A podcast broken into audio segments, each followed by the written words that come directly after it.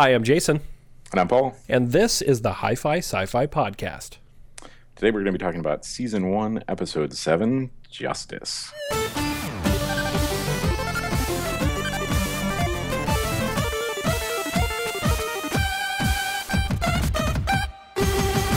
And uh, this episode has to deal with, I mean, a very abstract way of looking at justice, uh, or, well, I guess really abstract's the opposite of it. It's, it's uh, kind of ironclad, really. But uh, uh, Paul joining us this week is a friend of yours, so why don't you do the introductions? Uh, a man who needs no introductions. well, so, uh, I mean, if you followed me on other earlier podcasts, uh, people might know Ed, but uh, Ed, Yep. say, say hello. Hello, everybody. I don't know how much more more uh, you want than that on there. If you want to stay anonymous, if you want to. Uh, Uh. I do lots of things. Uh, And I've been stuff. on podcasts with you. Been on other podcasts. Done some other stuff on the internet. If you search for Ed Witt, you'll find me. let me tell you, if you want him to draw something, like spur of the moment, maybe like a bear holding a rabbit, saying something witty, he could do that. And man, will the results be awesome. Which makes you the most qualified person that we've ever had on our podcast. So welcome, Ed. Thanks Yeah. for thanks for joining us. I'd like to say that it's you know that's common, but uh, it might be the first time someone said that.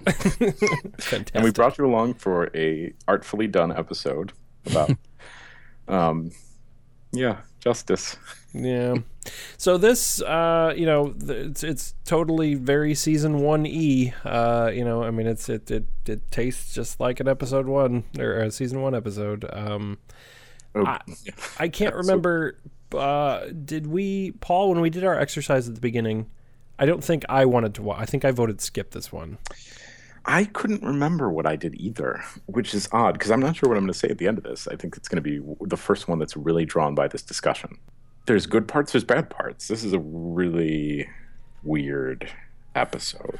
Yeah. So let's. I mean, basically, to uh, to to recap the episode in brief, the Enterprise uh, is visiting a world that appears to be a new Eden. Um, the the people are simple; they live simply, but they also have you know no crime, no violence. Uh, that's a beautiful, serene garden world, and so everyone kind of wanders around and, and says, "This is a great place for." Uh, uh, for a little bit of shore leave until they find out the reason that nobody breaks any laws is there's only one punishment. Bum, bum, bum. So Having to watch this episode. having to watch this episode on repeat um, for the rest of your days. um, so the the central you know conflict of the episode is uh, Wes is playing with some kids.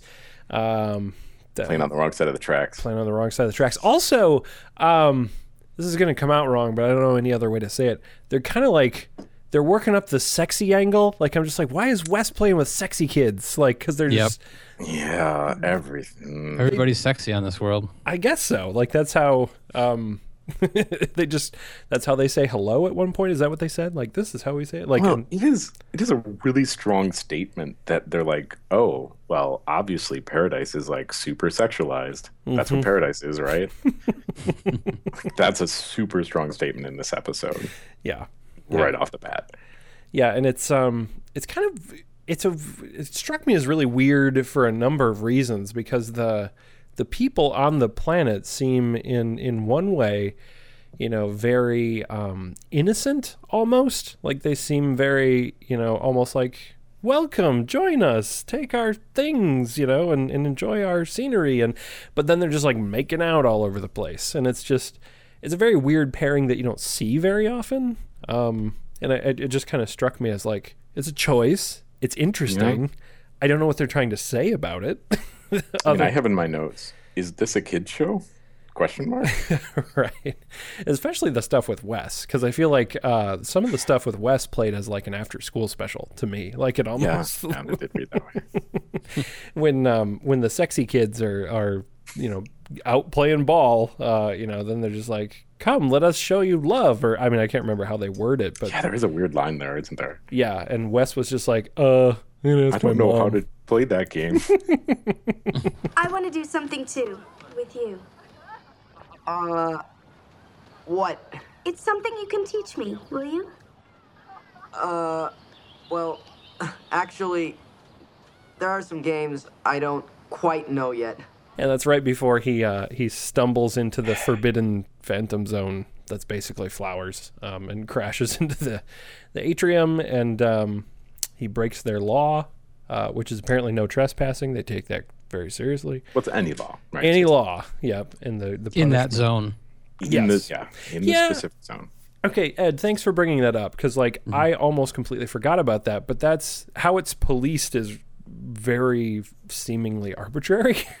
like it's didn't he like basically lose the lottery or something by happening to do that in the wrong place? There's yeah, there's like a there's a random zone that's demarcated by a white box that he you know that you're not supposed to just do anything wrong in that zone. And as far as I can tell from that moment when that happens, it's this tiny little area. right. Well, Um, was that it, or because I had I the first time I watched it, I think I came away that way, and then I watched it again, and I wasn't sure, like, because they talk about it, but they talk about like the place where the pen, like it's a penalty zone. Go back to that Q episode. yeah, right. Um, that might be coming up. Oh, that's coming up later. Um, go to that future Q episode. The idea is like no one knows where the zone is. Yeah. So it kind of seemed like because they talked about the like white area or something. That he yeah, see, I don't think that's into. true because because the because someone says at one point um, to them, "Well, that's not fair," and they say, "Well, it's clearly marked marked with a zone," and then you see he crashes through like this greenhouse that has a white fence around Yeah. Yeah. Well, it, but- Um, yeah. So what I took away the second time, and I'm not saying it's right, um, was that like the white things were oh. That's just like a place where the plants are growing. Don't crash into it because that's kind of what they say when he crashes into it. It's like, oh, there's a new plants or whatever. Oh yeah, that's true. They do say something about that. And Don't then the i- disturb the, new plants. You would be like, if there was just this zone that was like, oh, this is this white fenced in area, then you could go up to next to it and be like, oh, well, hey, come here, buddy, and Yeah. then murder that guy next to it. disturb the Like, plants in the other zone, Yeah, or like like next to it. whatever you want next to the zone, and then be cool. You just don't walk into the zone. yeah, because I think what we've outlined is it's maybe a little confusing. Yeah, so I don't think I think they kind of did cross their message there a bunch in a Yeah. really confusing way. No, I think I think it's actually what you guys uh, brought up. I think it's a combination of both. Like the the white marks were like, no, don't go there. It's illegal. But I think what they brought up in the trial and maybe shortly after is like they don't have the manpower to like have cops everywhere all the time. So they move to like different locations. Like this week it's on your street. Next week it's on the street down there. You know, like so they just randomly rotate like areas that they police, I think.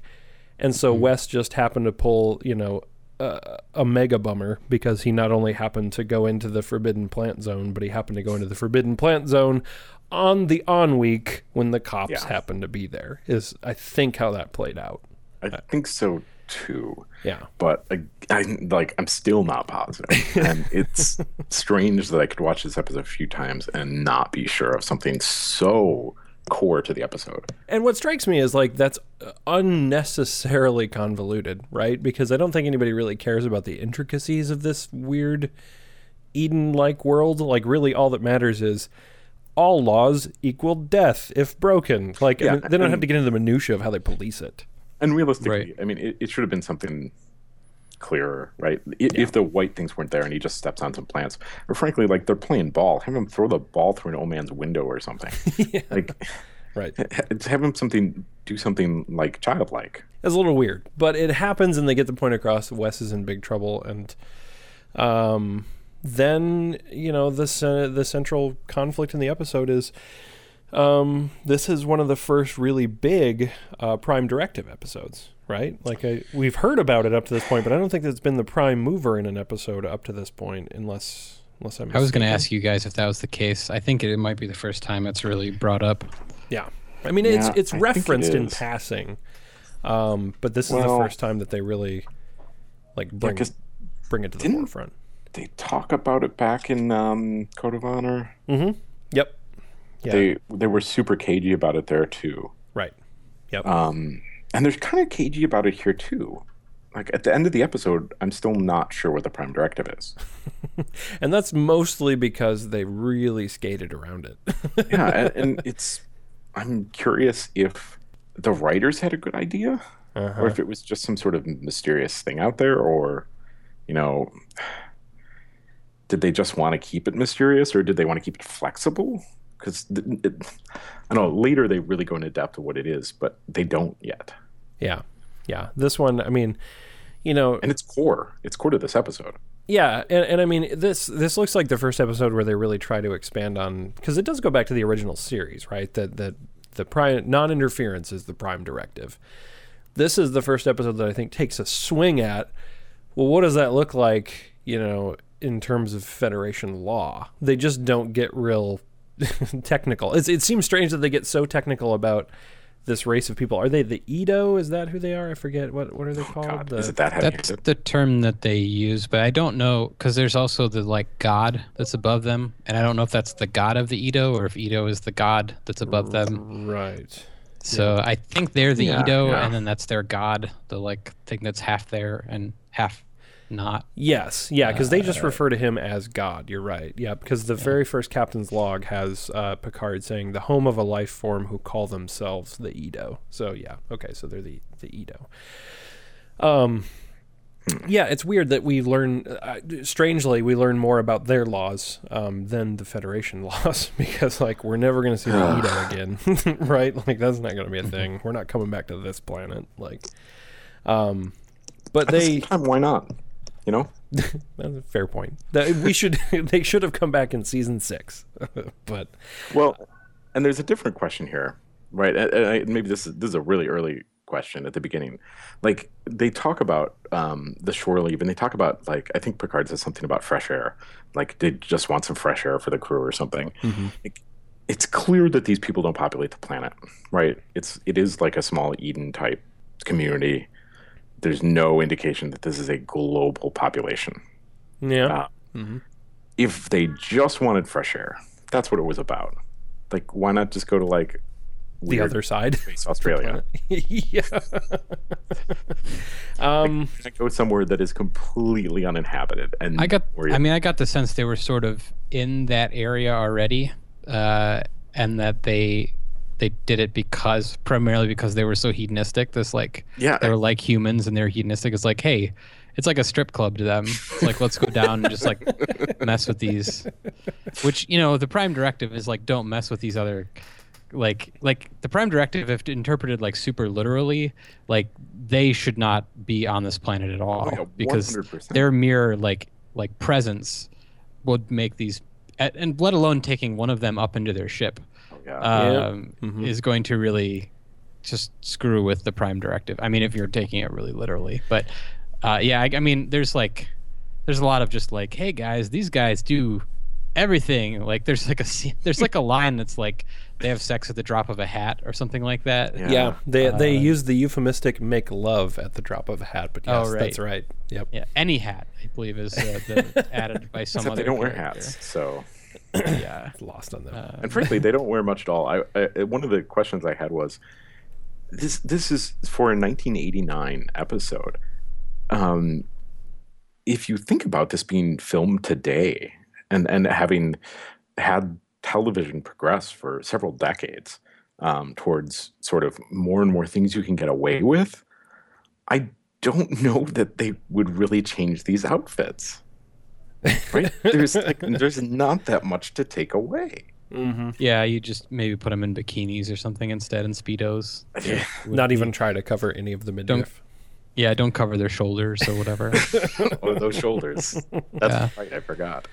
Uh, you know, I mean, I'd, I'd, like to go back to the point Ed that you made a, a minute ago, which is a good one. Um, that didn't even really occur to me when watching this episode, but you're absolutely right that that um, talking about the Prime Directive in this episode is turbo weird um, mm-hmm. because they're just, you're right, they're violating it just by being there. In fact, in a much better episode, lol, um, the Who Watches the Watchers uh, mm, episode. Mm, we're getting there. The um, the central you know conflict in that episode is that they have to skirt around actually making contact with them or making their presence known or bringing them up to the ship because that civilization, while not quite as advanced as the civilization we see here, um, definitely, I mean, you know, not advanced to the point where making contact would be appropriate according to the Prime Directive.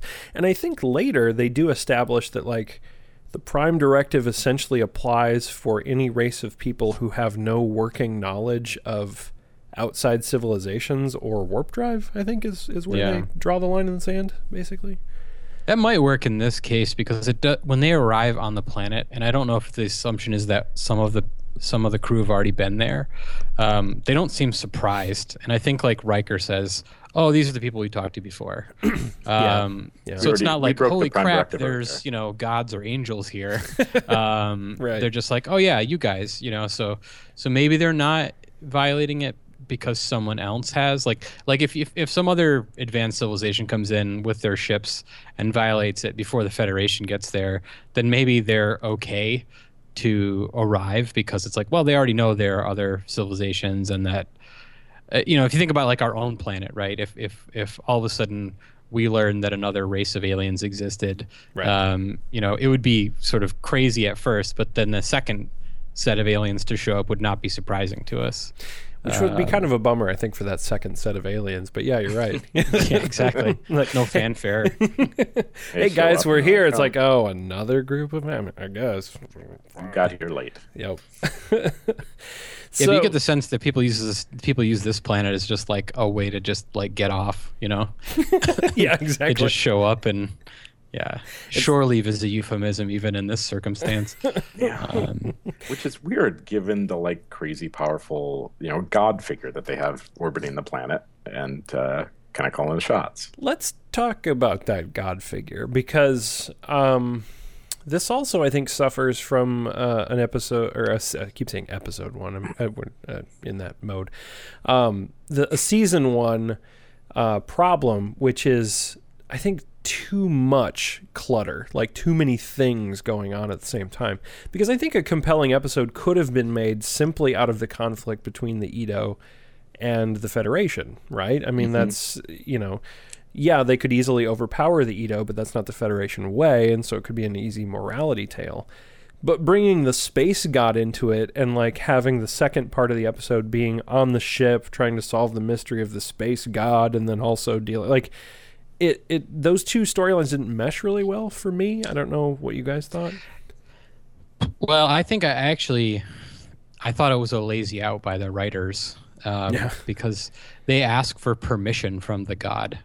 um, to leave essentially like they, they acknowledge and, and even the Edo acknowledge like well you could just leave like you could just take your ship and fly out of here we couldn't do a thing about it and then we would just say oh you're you know Wesley's a rogue or whatever that we couldn't capture but Yep. they like have to exonerate themselves by like pleading with this god figure you know to to say like oh is it okay? I mean don't you understand that you know rules don't apply to us the same way they apply to these other people? And then at first they can't beam out but then they can.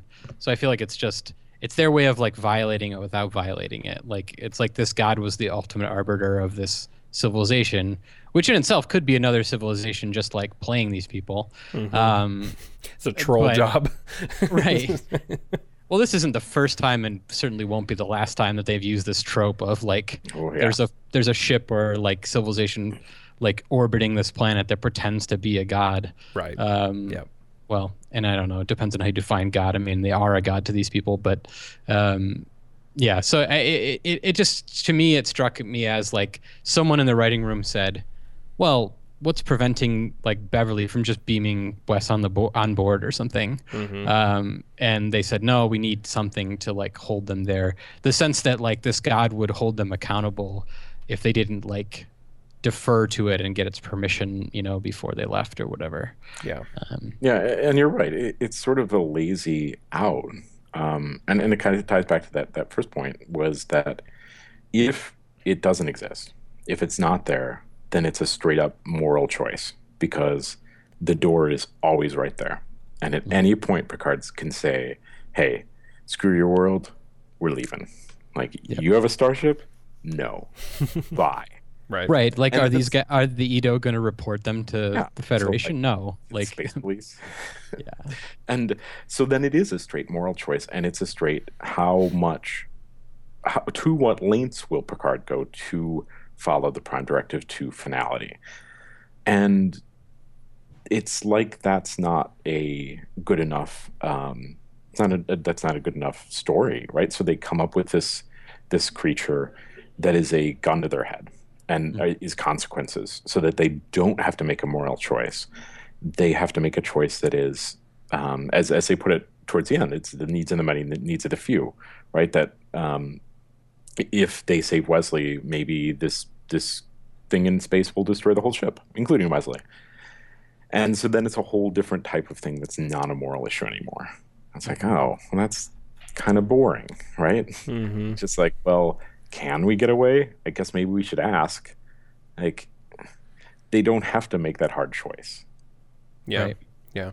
Well, and um, that does kind of bring us around to, we can jump around a little bit. Um, I don't want to just end the discussion about it here, but I do want to talk about that, that conclusion because I remember even watching it this last time around.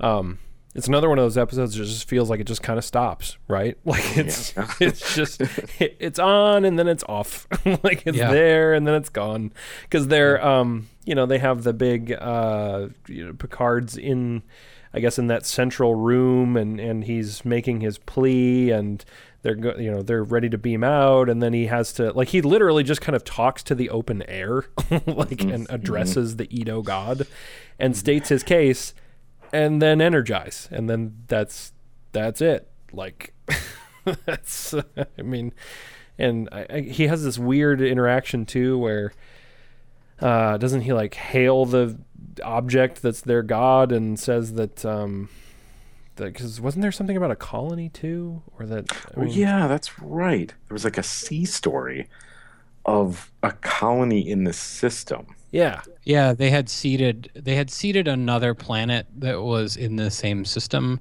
and they found out fr- data like this this god took over data or like did something yep, to yep, data, yep. stole all his information, and learned that they had seeded another like class M planet with, you know, human life or whatever, Mm-hmm. um, and it was mad because it not only did it own the Edo, it sort of it thought it owned the whole system.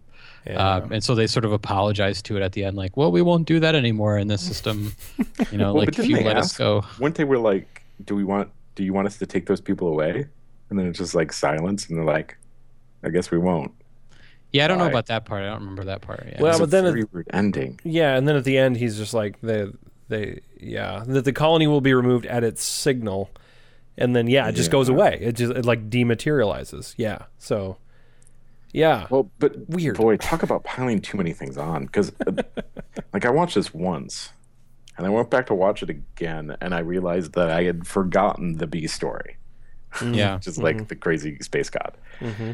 and and I clearly had forgotten the C story of the, the colony, even after two watching. So, Yeah. man, there's some forgettable parts of this episode. yeah. So I had a, I, I, I, I, in my typical fashion, sort of over prepared for this episode um, by doing some research on this particular uh, episode of the show. Um, and apparently, it was the first script commissioned after the pilot. Um, Oh, so it was written very early. Um, but uh, whoever gets writing credit on it, it's like uses their pseudonym, I believe, because the script changed so much from the original draft um, that you know it's so I the fact that there's just lots of garbled stuff put together is probably not surprising if it went through many rewrites. Um, but the thing that struck me about this particular uh, episode is that it, it's so st- struck me so similar to the Odyssey. Like I, I thought of. Uh, don't know if you guys had to read the Odyssey back in school, but oh yeah. um, there's a there's an there's a like point in the Odyssey where he ends up with uh, on the island of the Lotus Eaters, um, which are like basically just a bunch of stoned people um, who are just super chill and like all about you know basically like hippies, uh, all about free love and all that kind of stuff. And it like it's basically I was like, oh, they're just ripping off the Odyssey. Like when I saw this episode, that's even like in high school when I saw this episode, I thought of that. I was like, oh yeah, I've read this uh, this story. They're just ripping off the Odyssey. Um, And yeah, anyway, so that's Yeah, those it were kind of is. It, yeah, it kind of right. yeah, that's a good point. There's there's there's something kind of weird about it is eerily derivative because I actually made this note too uh, when I was watching. There's a there's a TOS episode called the Apple um, that involves the Enterprise coming into contact with an Eden-like planet under the direction of a godlike machine. I'm like that sounds really familiar here. Um, so it's kind of continuing that vein too of mining the the TOS you know canon for just stuff to to regurgitate. And when you said it was written right after the pilot, that makes total sense because a bunch of the episodes that were written right after the pilot were basic rehashes rehashes of TOS episodes. Yeah. Well, as long as all the cool kids are making references, I will Yeah. uh, note that I wrote down that this kind of felt like the Rick and Morty episode with the Purge. yeah. I need I need to see Rick and Morty. Oh. Oh man, it's so good. Well, they have an episode that's basically a purge planet, and they handle it well. I mean, Yeah. it kind of feels like it could play out this way. It's the same sort of like philosophy 101 approach to to to morality or or law, you know. Like this is very much that whole uh uh well, I, I'm not sure what the term is they use, but you know, the the side of criminal justice that believes that, you know, harsh punishment prevents crime. Um more so than, you know, than than other approaches to Well, and punishment randomly applied, right? Is it's the whole idea. Yeah, I guess there is that as additional element here. that yeah. if you if the the axe is kind of always over your head, then you're never going to do anything bad. It's like intermittent reinforcement. Yeah, it's like yeah, uh, yeah, yeah, yeah. yeah. Um, a couple of fun pieces of trivia about this episode. Um, I liked this one. This marks the first of three times that Captain Picard shows a native female her home planet from orbit. it happens again. Uh, it happens again with Nuria in the episode that I just referenced earlier, who Oh, watches the. Watchers. Watchers the Watchers. It happens with uh, Lily in Star Trek First Contact.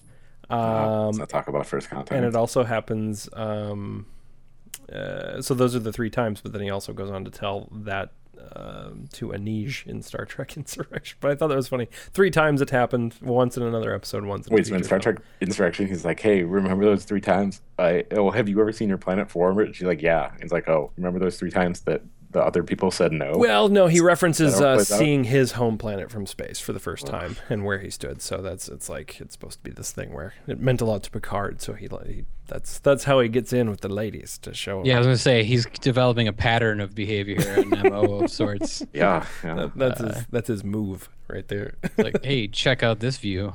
Yeah, Also, um, the the model that was used for the Edo God uh, is later reused, as many things are in uh, Next Gen, as uh, the Lysian C- Central Command Center in the episode Conundrum. Um, that's the one where, if you remember, it's like Invasion of the Body Snatcher type deal, kind of thing, where there's just a well, not really that, but there's a guy who's there, like Commander MacDuff or something, where you're like, who the hell's that guy? Scrooge McDuck. You said Scrooge McDuck. Scrooge McDuck. heard. Yep. Uh huh. So Scrooge McDuck invades the Enterprise. Yep. Takes over people's bodies and right. flies them to this thing in Yep. space. And tells them to blow it up. Yep. Okay, that's in like season five. Yeah, get there eventually. season five, I think. Yeah, season four, maybe. It's the one where they wipe their brains and then they try to use the Enterprise to blow up uh, people they don't like. Because That's fine. I'll be waiting for the money bin. yep, Scrooge McDuck, Ducktales, woo. Um, so that's the episode in a nutshell. Um, anything else we want to say about it before we kind of go into the to the the bests and the worsts? I don't know. I mean, there's so much to this, but so little to this. Right? Yeah. It's a really simple idea. They really do kind of drag it out, but I, I feel like sometimes too that's the clear sign of like not having a lot of meat to the story is when there's all this extra stuff piled in. Because at its core, I don't really think this makes a compelling 45 minutes of television. It might be able to be distilled down to you know like a half hour style episode. But I think they were running. I think I think they were on the wrong end of the runtime as far as coming up a little bit short uh, on this one, um, and I think they had to kind of pad it a little bit. In It keeping, was, yeah, no B story, basically. or any of the any of the B or C stories are just tacked on and weird. Like they're not really Yeah. that compelling. Like they're just they're not even stories. They're just like trivia points, which is weird. So, in keeping with uh, the fact that I have things written in my notes that I'm not sure exactly what they relate to, Sure. um, I do have a note. Um, does Data have pink eye? Yeah, there was. Yeah, yeah. Does There, were- he? there were a couple of mo- no. I mean, I don't think he's supposed to, but I mean, Brent Spiner was clearly having a day. I noticed that too. There were a couple of scenes where I'm just like, dude, are your your eyes okay? Like, what's what's going on? like, I, I don't know. Maybe he was wrestling with something, and There is a lot of data in this episode, to be fair. yeah, and and, And we haven't talked about it one Uh, bit because it's uh, so forgettable. I think there's a lot of data in the first season, like in general. There is, yeah, yeah. it's I think it's clear in episodes like this that they really wanted Data to be new Spock, right? Like they just they're they're mm-hmm. putting him in the forefront. They're they're writing a lot of stuff to to really try to establish character and it's you know some of it hits and some of it misses. But I think they're they're trying to catch lightning in a bottle like what happened with Yeah. Nimoy and, and Spock. And I think to a degree later it does happen and work out, but it kind of happens more organically. And and here it feels a little bit more forced. In Voyager with Tuvok. Yes, yes. Well, Um, uh, that's a discussion for an entirely different podcast. well, I, I do think this this episode, Data, does kind of start to feel like Data, more so than any of the earlier episodes. especially the scene where um, I don't know if you guys remember this, but it's the scene where uh, Doctor Crusher is really, really like I mean, she's at her core of a you know crisis as a mother, where her son is on the planet, he's captured, he's very I mean, it's very possible he may be killed because of the Prime Directive. Um, and Data goes on this weird like tangent about like the natural response of motherhood Yeah, yeah, or yeah, something yeah. and she just like she shuts him down What has happened? The Edo want to execute my son. I will not allow that to happen, Jean Luc. Most interesting, sir. The emotion of motherhood is compared to all others felt by humans. Shut up! You were right, sir. I do tend to babble. yeah and it's like that's the most data thing right to be like oh man yeah missed it that was like my bad yeah yeah because um, i thought it was a very it was a very nice moment in an episode that was kind of wanting for some good character interaction between the cast that was kind of a nice you know crusher had something to work with and she played it very well um, you know, Data got to be Data, and and it was just kind of that was those characters uh, really well you know, portrayed on the screen. Um, I thought. Well, I mean, okay, then let's uh, let's get right down to it. Um, we can talk about best and worst on this one. Do we think we're gonna have more fun with the the high points or the low points first? Do we want to really fish for something, or do we want to just get into? Let, let's try to complement this episode. Let's let's find something that's really great about this episode. And Ed, as our guest, uh, I would like you to go first, unless you don't have something. But So I don't know if there's any particular rules for this, but uh, No, if I have to, whatsoever. if I have to pick like a a favorite sort of throwaway moment, I think it's probably the there's a little interaction between Worf and Riker where Worf says something about basically like the women there couldn't handle him, uh, and Riker says, "Oh, if it were anybody else, I would assume you were bragging." Um, uh, and I just I don't know why that was such a stupid throwaway line. My my worst is actually a stupid throwaway line too, but uh, it just I just chuckled at it. So I think No, I thought that was good. And I had that wrote, written down because I, I thought it was Worf has been a good contrast in a lot of these episodes so far, and he does because he makes a statement first that like this isn't everyone's paradise. Mm-hmm. And Right. It's the only contrast to the fact that like Utopia is highly sexualized. um, mm-hmm. and it's this classic like Worf is always that contrast. Mm-hmm. But yeah, that, that that line was great too. Yeah.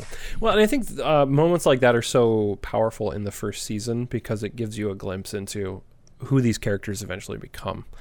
Um, Because eventually, I mean, the writing gets better and the cast gets more comfortable, and and those characters just fit. They become more natural. Here, everyone's so awkward um, in the first season that catching glimpses like that, I think, are really nice. When you go like, "Oh, see, there's Riker," there's because that's a very Riker response. Um, Well, I think Worf has been Worf's got this like slow build. Yeah. It's like once an episode they give him one line that's like, oh, okay, I'll add that to the things I know about Worf. Mm-hmm. and maybe in 10 or so episodes I'll have a full minute. yeah. But yeah, I, th- I think he's one of the most interesting characters in just the next generation in general. I mean, like as someone who didn't, I never really watched any of the other. Like I, I grew up watching Next Generation and syndication, uh, and never really got into any of the other shows.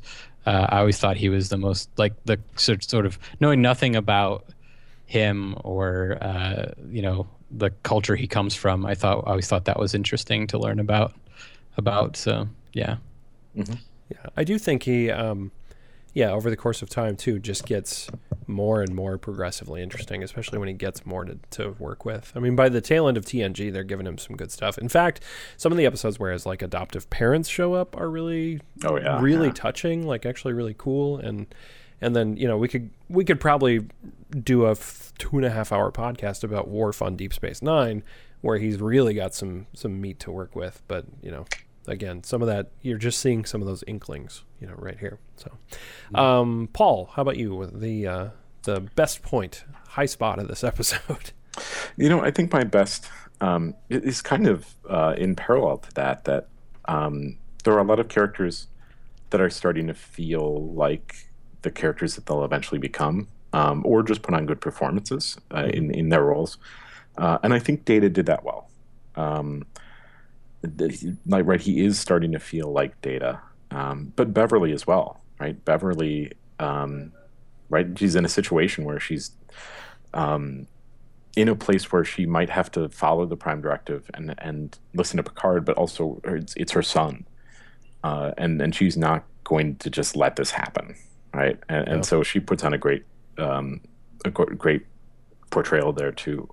Um, but even even some of that interchange between her and Picard, where Picard kind of admits like, "Look, I'm not going to let them kill Wesley. Like that's not on the table. Right. Like let's go down there and let's deal with this." Um, but I think those I think it's those character bits, those small bits of character that are the the parts here that are salvageable. Um, parts of the A story, right? The, the the main premise of this is a good idea. It just they piled on too much, right? And and they got away from that that main part. So yeah. I think it's really the character. Yeah. Yep. I uh, so mine I think to, to kind of piggyback off of uh, some of the stuff that you just said. I I just put um, Beverly Crusher by a landslide is probably the best part of this episode. Um, and she really kind of um, I think in season one wasn't given as much to work with as she would later in the series, which actually you know is what led to her departure um, in season two um, major disagreements between Gates McFadden and the writing staff, and I think the head writer, and and then some issues with you know that she didn't agree with with her character, uh, caused her to leave. Then she came back for season three. But this was this was a nice moment that was pretty rare in season one, where she was given a lot to work with, and it really to me, I was thinking about this as um, uh, after I watched this episode, she kind of emerges as one of the most human characters of TNG.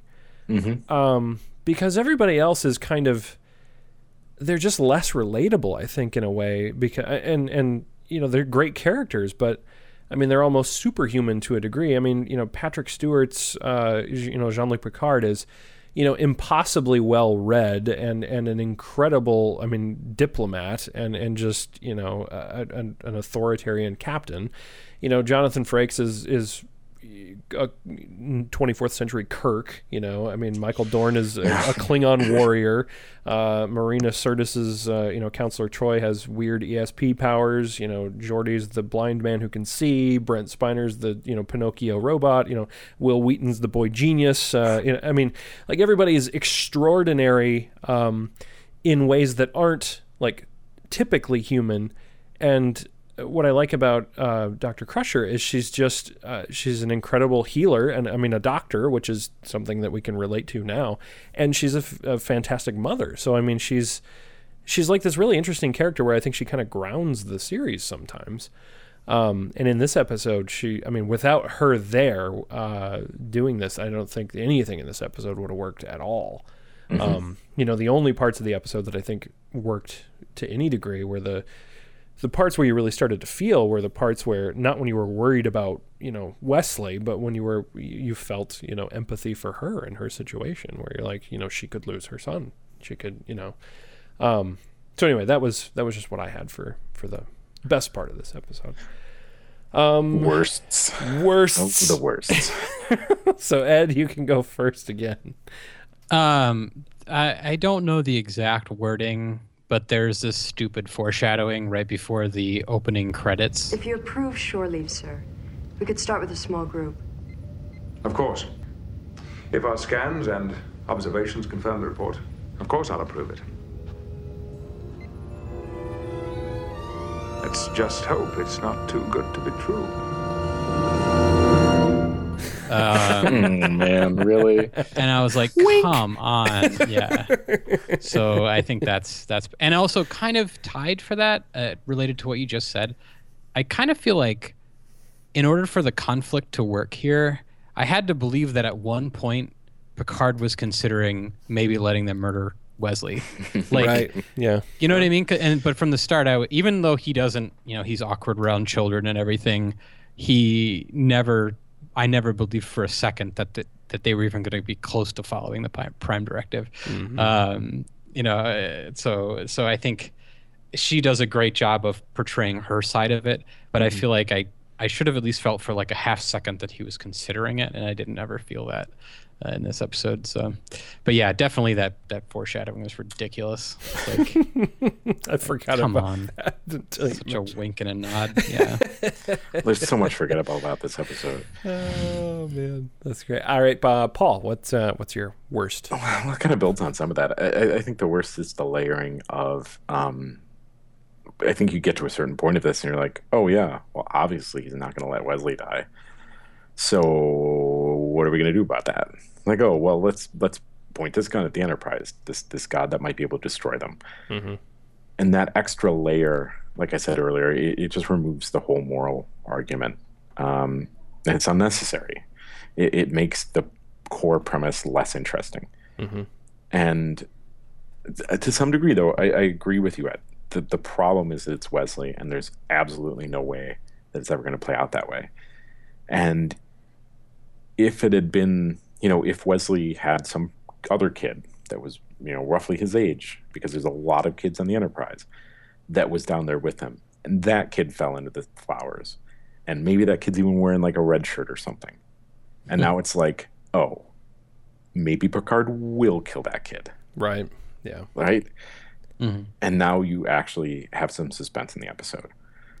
But yeah, I, I think part of it is first utilizing Wesley in a role that you know he's he's immortal in this situation. They're not going to kill him, and um, and then recognizing that, and then trying to build this extra layer on that just that that takes away the whole point. Which is probably some of what you were talking about. The the constant rewriting is probably what happened there. Mm-hmm, mm-hmm, mm-hmm. Yeah. So- If anything, it makes me kind of wonder what what some of the original drafts had in him because First draft, Wesley gets killed. straight up, he's just nope. I- Sorry. yeah, I think there's some information online about what the original was, and I do think it is something like some throwaway characters were involved, so that there were some stakes. Mm, yeah, so Um, better. Yeah, uh, I don't know the series well enough to know the characters that were referenced in the thing I read, but it, yeah, it was something to that to that effect that it was. Uh, yeah, that it basically exactly that. That it rather than featuring characters you know will not die, um, it was featuring some you know sort of generic characters you hadn't really known that well, or you know maybe not red shirts, but Yeah, I mean, it might pretty as well has been Picard down there. Like, they're not going to kill Wesley. Right. Yeah. Yeah.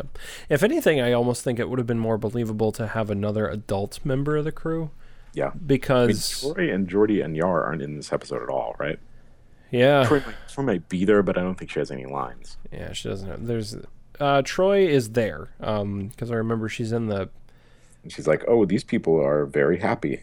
yeah they they they, they she was super excited to be down there. Yar was. Uh, Was Yar there like- too? yeah Yeah. Yar was down down on the man. planet. oh yeah, She was digging on Yar- uh, one of the dude bros down there. Yara gets into the the sexy time stuff. We know that. Man, there's so many forgettable parts of this episode. Yeah. They're just all super into it. They're all so immediately into it. Um, Yeah. Which I guess if they really did need shore leave, I guess makes sense. But Right. Yeah, I guess. Really playing up that aspect of shore leave uh, Yeah. to an unnecessary degree. Um, I would say, I mean, oh, there's so many uh, compelling choices for the worst um, in this episode. But I had, like, I came back to this one after originally passing it by because I'm like, no, you know what? This is the worst. Um, the costumes that the Edo wear force me to not take anything in this episode seriously at all. Like, because it's that weird sort of zone between clearly put together that way to kind of be titillating, but they're just ridiculous. So you're still embarrassed to watch it if someone walks into the room, but for all the wrong reasons, you know? And it's mm-hmm. like, I just can't, I couldn't. I couldn't believe that a similar that a civilization would purposefully choose to dress that badly, and that they would just like. I mean, at that point, just be nude, right? Like if you're just or uh, it You just didn't like- make any sense. Like, you could like Ken doll it, right? And just and then yeah, I that would have episode harsher works out. undertones and, and weirder implications. But yeah, you probably could at that point. I would have loved to see this episode with it just being a bunch of blurs everywhere. you could play so much with like their gaze and stuff, you know, Yep. like Oh, that would be uh, great.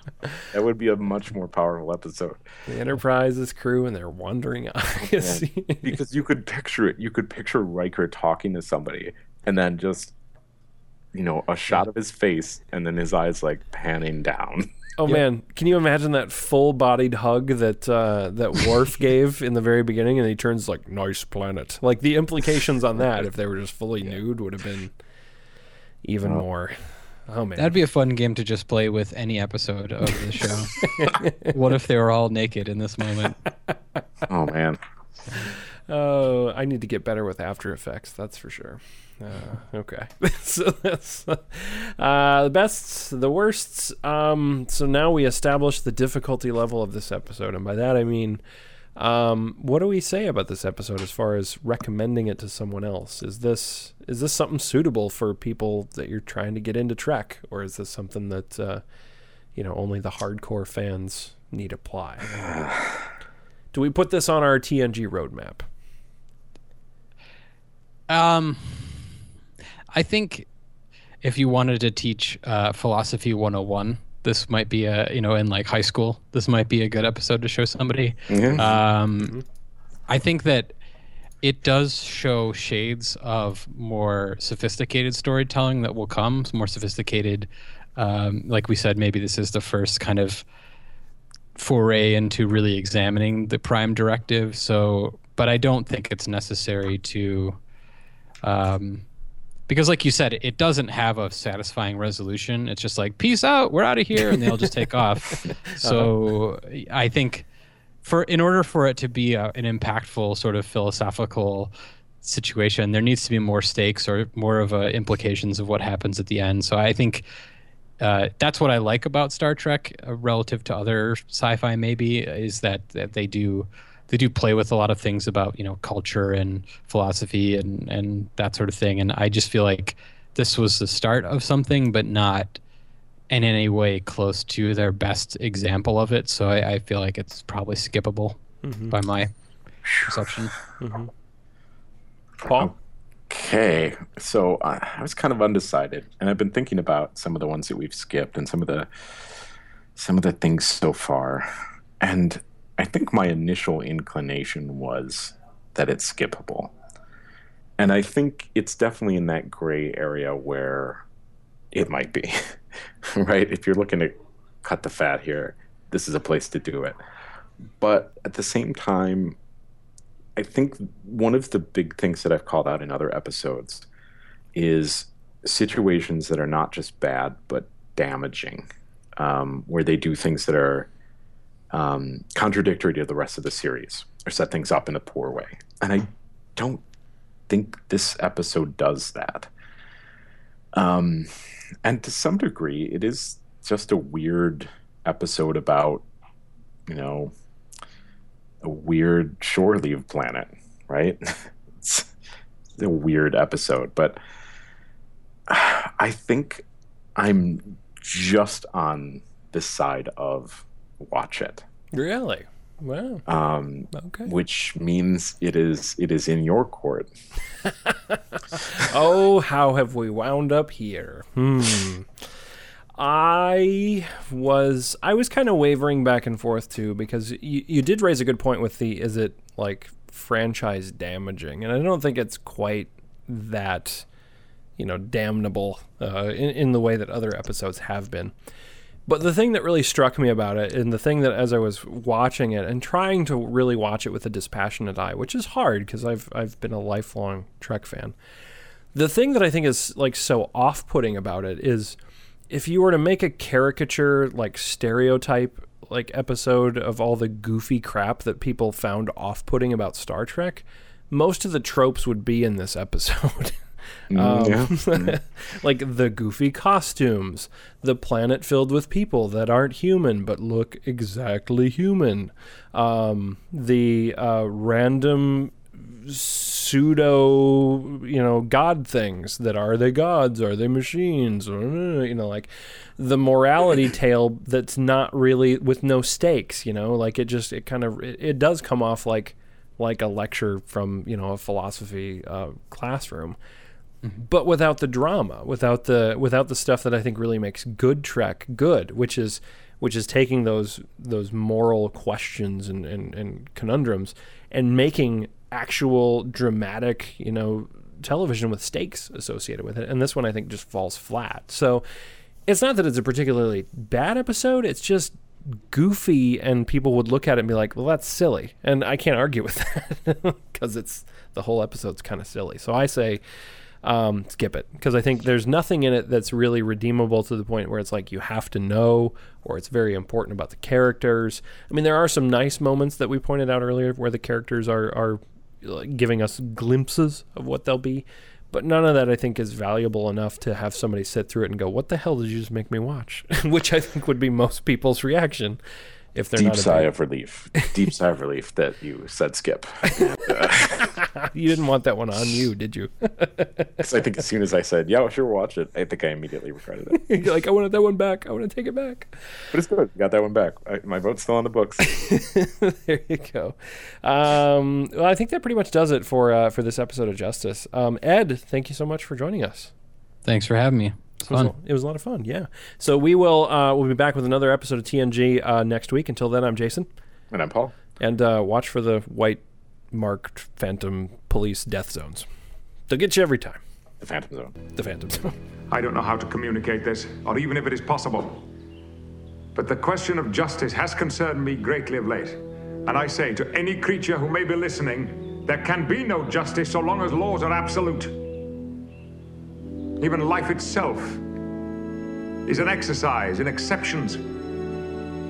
When has justice ever been as simple as a rule book?